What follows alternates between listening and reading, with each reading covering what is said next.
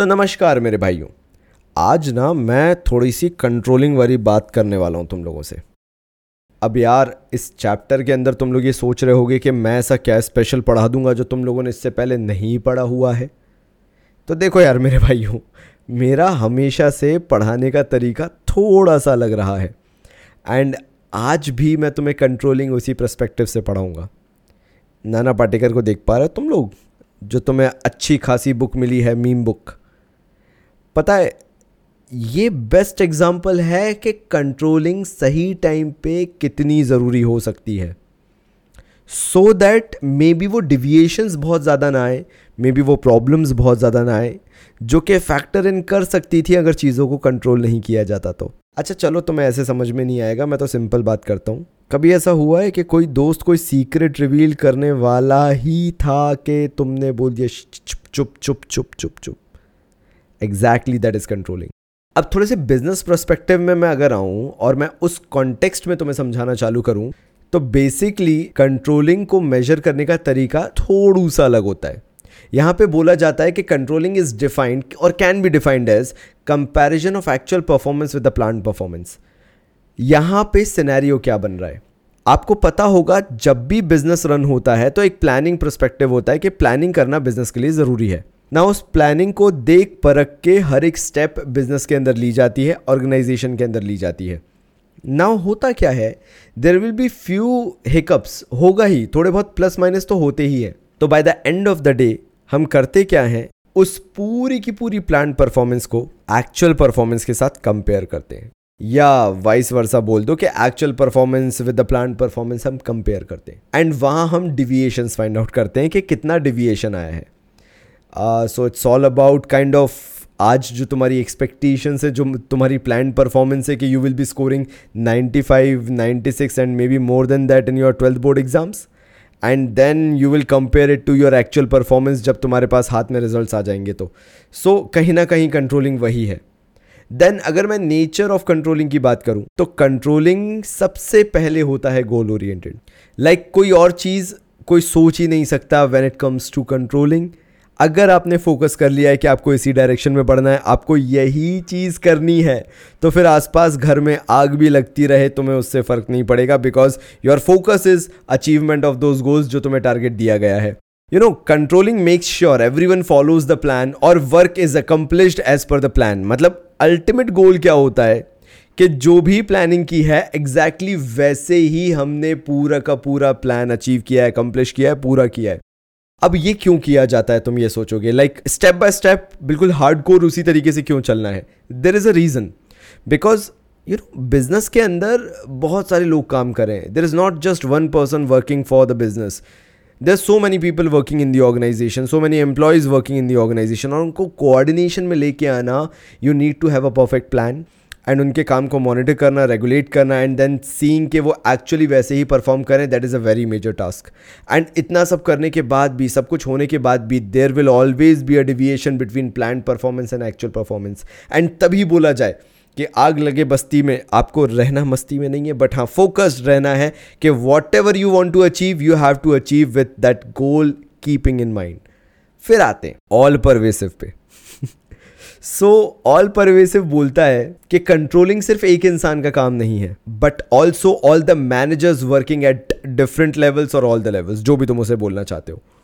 सो so, अगर कोई employ किसी ऑर्गेनाइजेशन के अंदर घूम रहा है ना तो उसको हमेशा क्लियर डेफिनेशन रहेगी कि कंट्रोल करने के लिए कोई ना कोई उसके सर पे बैठा हुआ है। लाइक चलो तुम्हारी बात कर लेता हूँ। अगर तुम भी कभी जॉब करोगे फ्यूचर में, या तुम भी यू नो कभी किसी अच्छी बड़ी ऑर्गेनाइजेशन से जुड़ोगे you will get a position a certain position no matter what you will always have a boss so controlling ये नहीं कह सकते कि टॉप लेवल मैनेजमेंट ही कर सकता है, या कोई स्पेसिफिक टीम करती है. It is present at every level in all the departments in all the organisation there will be always one boss above you कुछ भी कर लो तुम। So this is what the essence of controlling is it's all pervasive it's present everywhere आप हर जगह controlling देखोगे। देर will be someone जहाँ तुम डिविएट होना चालू होगे, जहाँ तुम काम according to the planned goals या ये बोल लो कि प्लानिंग स्टैंडर्ड्स के थ्रू तुम नहीं करोगे there will be someone to poke you around कि भाई ऐसा नहीं ऐसा कर। कंट्रोलिंग करना है, या फिर कंट्रोल्ड वे में करना है, या फिर टेक्निकल वे में करना है, या फिर स्टैंडर्ड वे में करना है, इसके बियॉन्ड जाके काम नहीं हो सकता है। एंड तभी बोला जाता है next point backward as well as forward looking controlling यार दोनों तरीके से but more so over it's basically backward looking forward looking इतना नहीं होता है बट मैं दोनों बेसिस पे समझा देता हूँ।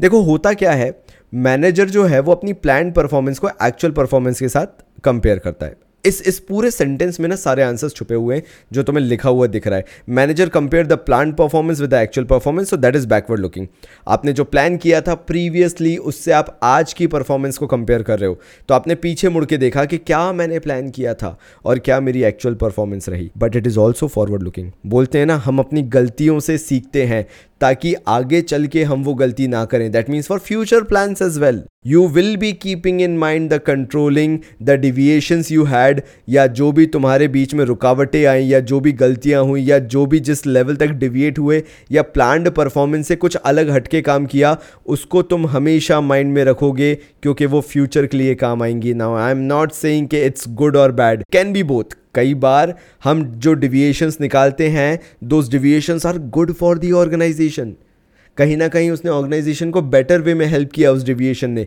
कहीं ना कहीं नेगेटिव वे में भी किया होगा। And that is how we plan accordingly for the future so it's forward looking as well but majorly पहले बैकवर्ड लुकिंग होता है। Because we have to think about what we have actually achieved and then continuous function बढ़िया मतलब रोज रोज करो दिन दिन करो दिन दिन रात करो, धोते जाओ धोते जाओ।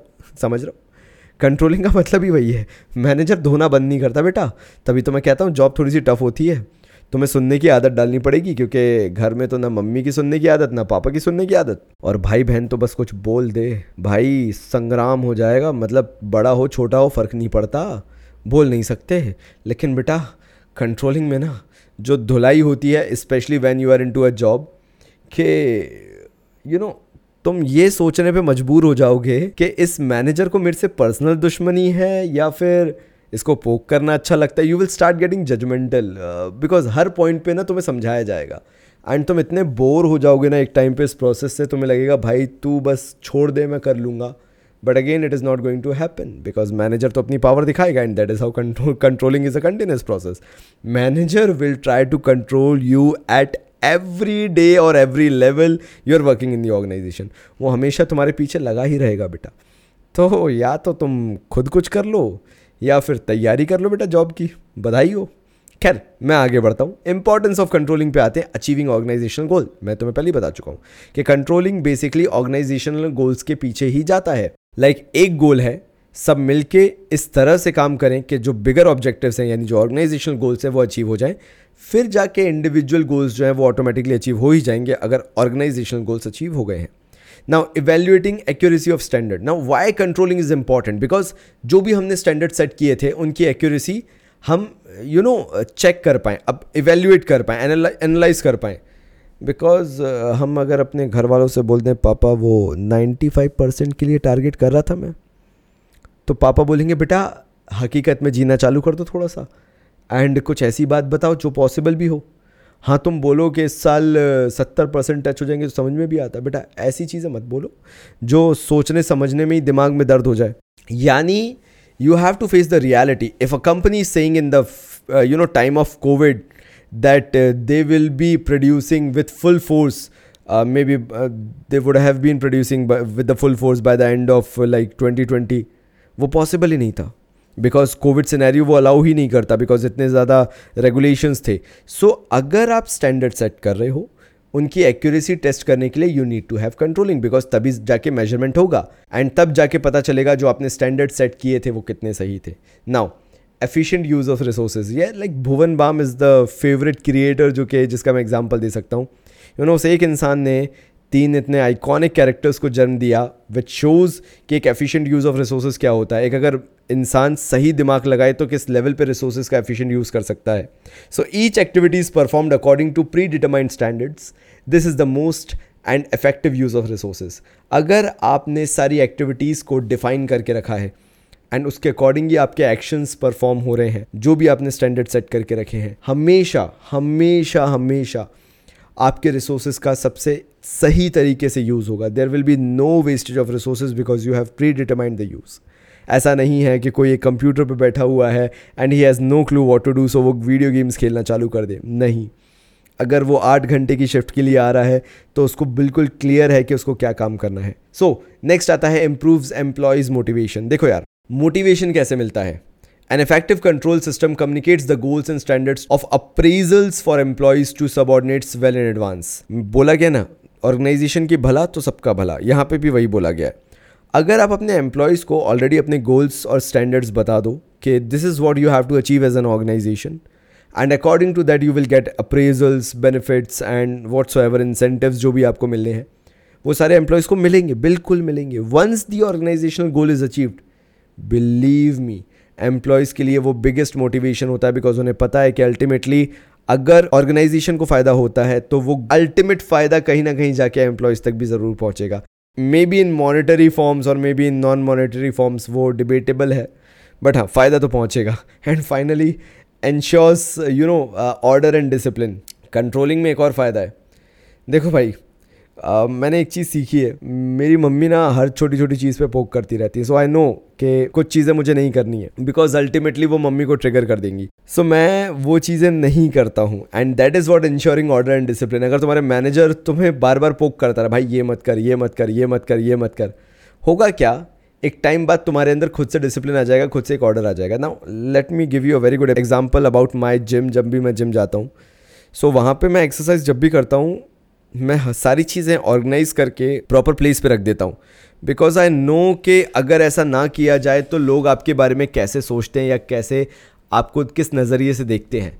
That you are not good you are not discipline and न जाने क्या क्या। So I always try to put things at places और weights at places so that मुझे कोई जज ना करे। सो so, अल्टीमेटली मेरा वो परसेप्शन बन चुका है बिकॉज़ मैंने ऐसी चीज़ें होते हुए देखी हैं कि यू नो जिम ट्रेनर्स आके दूसरों को बार बार पॉइंट आउट करें कि भाई ऐसा मत करो जगह पे रख के आओ ये मत करो वो मत करो। हाँ एक आध दो बार थोड़ा सा यू you नो know, मैं चुंगी मार लेता हूँ आलस कर जाता हूँ but ninety five percent of the time मैं इंश्योर करता हूँ कि मैं प्रॉपर ऑर्डर और डिसिप्लिन में काम कर रहा हूँ। And that is what organization is आपको इतना ढाल दिया जाता है चीज़ों में कि आपको इतना रेगुलरली आपकी परफॉर्मेंस चेक की जाती है, आपका एटीट्यूड बिहेवियर चेक किया जाता है। You know how you are performing this is this is being checked so हो ये जाता है कि ultimately you can not do something out of the box तुम कर ही नहीं सकते हो। That is how controlling is and finally चलो यार, बात कर लेते हैं कंट्रोलिंग प्रोसेस की। सो कंट्रोलिंग प्रोसेस में सबसे पहले you know we have to set the standards क्या ही बोलूँ? हार्वी स्पेक्टर जो है मतलब स्टैंडर्ड अगर हो तो वैसा होना चाहिए। आई डोंट नो कितने लोगों ने तुम में से सूट्स देखा होगा बट जब भी फ्री टाइम मिले कॉलेज में ज़रूर देखना। टर्म टू में मत देखना for God sake please so standards are targets against which the actual performance is measured so standards वो होते हैं जिनको देखकर आप अपने जो आपने जो रियलिटी में परफॉर्म किया है एक्चुअल परफॉर्मेंस है, उसको आप मेजर करोगे the standards must be must be achievable पहली चीज़ तो ये होनी चाहिए कि जो भी स्टैंडर्ड सेट किए गए वो अचीवेबल होने चाहिए. हाइपोथेटिकल नहीं होने चाहिए.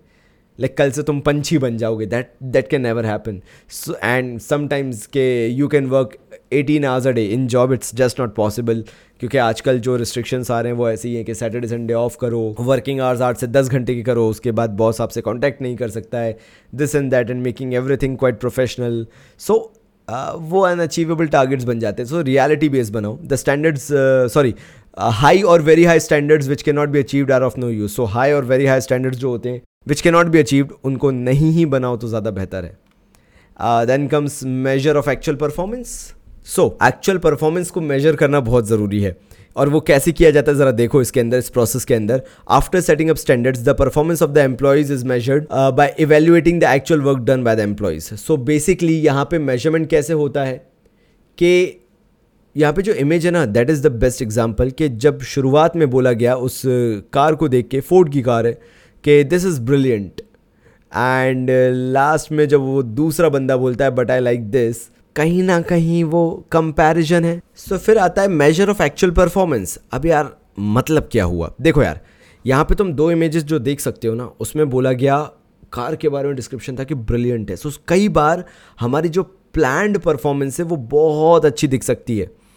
बट रिजल्ट्स कई बार डिफरेंट आ सकते हैं जैसे तुम दूसरे केस में देख सकते हो अबाउट द वाइट कार कि sometimes you are in a totally different dimension and sometimes the result are totally different so after setting up standards the performance of the employees is measured by valuating the actual work done by the employees so यहाँ पे होता यही है कि भाई, जब तुमने शुरू किया था काम करना एज एन एम्प्लॉय तो मे बी हो सकता है तुम बिल्कुल सेट स्टैंडर्ड के साथ चले हो, बिल्कुल जो बोला गया था वही कर रहे हो but but over the period of time differences आते ही हैं और यहाँ पे भी वही दिख रहा है कि यस रेड कार वाला प्लान ब्रिलियंट था but actually white car is the thing मतलब एक्चुअल अचीवेबल थिंग कुछ डिफरेंट निकल के आई। So it happens and see ultimately that difference will never be big because अगर तुम प्रीवियस वाले जो टॉपिक है बिकॉज़ अगर तुम प्रीवियस वाले पॉइंट पे जाके देखोगे तो तुम्हें पता चलेगा कि यू नो द आइडियाज़ और the plan performance should be realistic तो डिविएशंस होंगे but not that much finally compare performance against standards अब देखो यार, यहाँ पे ना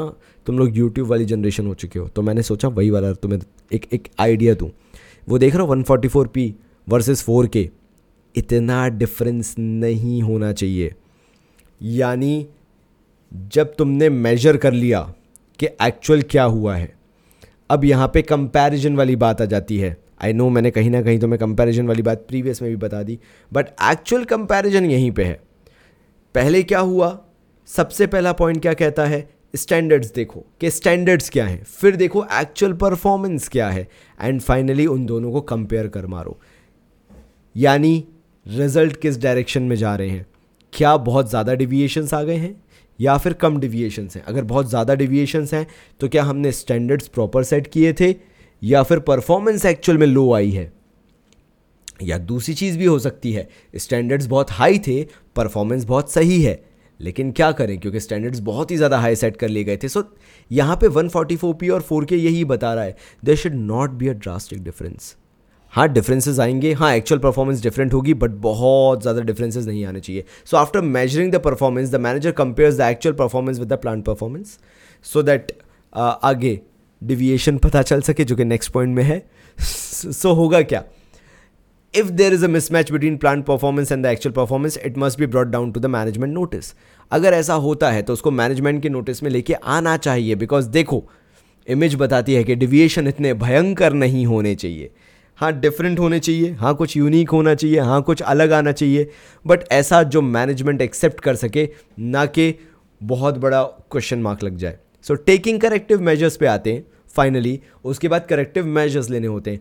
जनरली हमारे बुक्स में नेगेटिव प्रस्पेक्टिव में दिया हुआ है कि अगर मान लेते हैं कि गलतियाँ हुई हैं and we have not achieve the desire result because most of the time ऐसे ही होता है कि स्टैंडर्ड्स अचीवेबल होते हैं बट ऐसा नहीं होता कि बियॉन्ड एक्सपेक्टेशन आपने अचीव कर लिया like most of the time ऐसा नहीं है कि हर बारी but most of the time ऐसा ही होगा कि उसके बियॉन्ड तो आपने अचीव नहीं किया होगा, आपने कुछ अंडर परफॉर्म ही किया होगा तो वहाँ पर करेक्टिव मेजर्स लेने की ज़रूरत होती है एंड ये चीज़ याद रखना, कई बार ये भी सोचा जाता है कि उसकी ज़रूरत है भी या नहीं है। So finally by the end of this video मैं यही बताना चाहूँगा focus more on controlling process because ये ज़्यादा इंपॉर्टेंट होने वाला है। So this is Ashish Chaudhary signing off तब तक लिए बहुत सारा प्यार और धन्यवाद।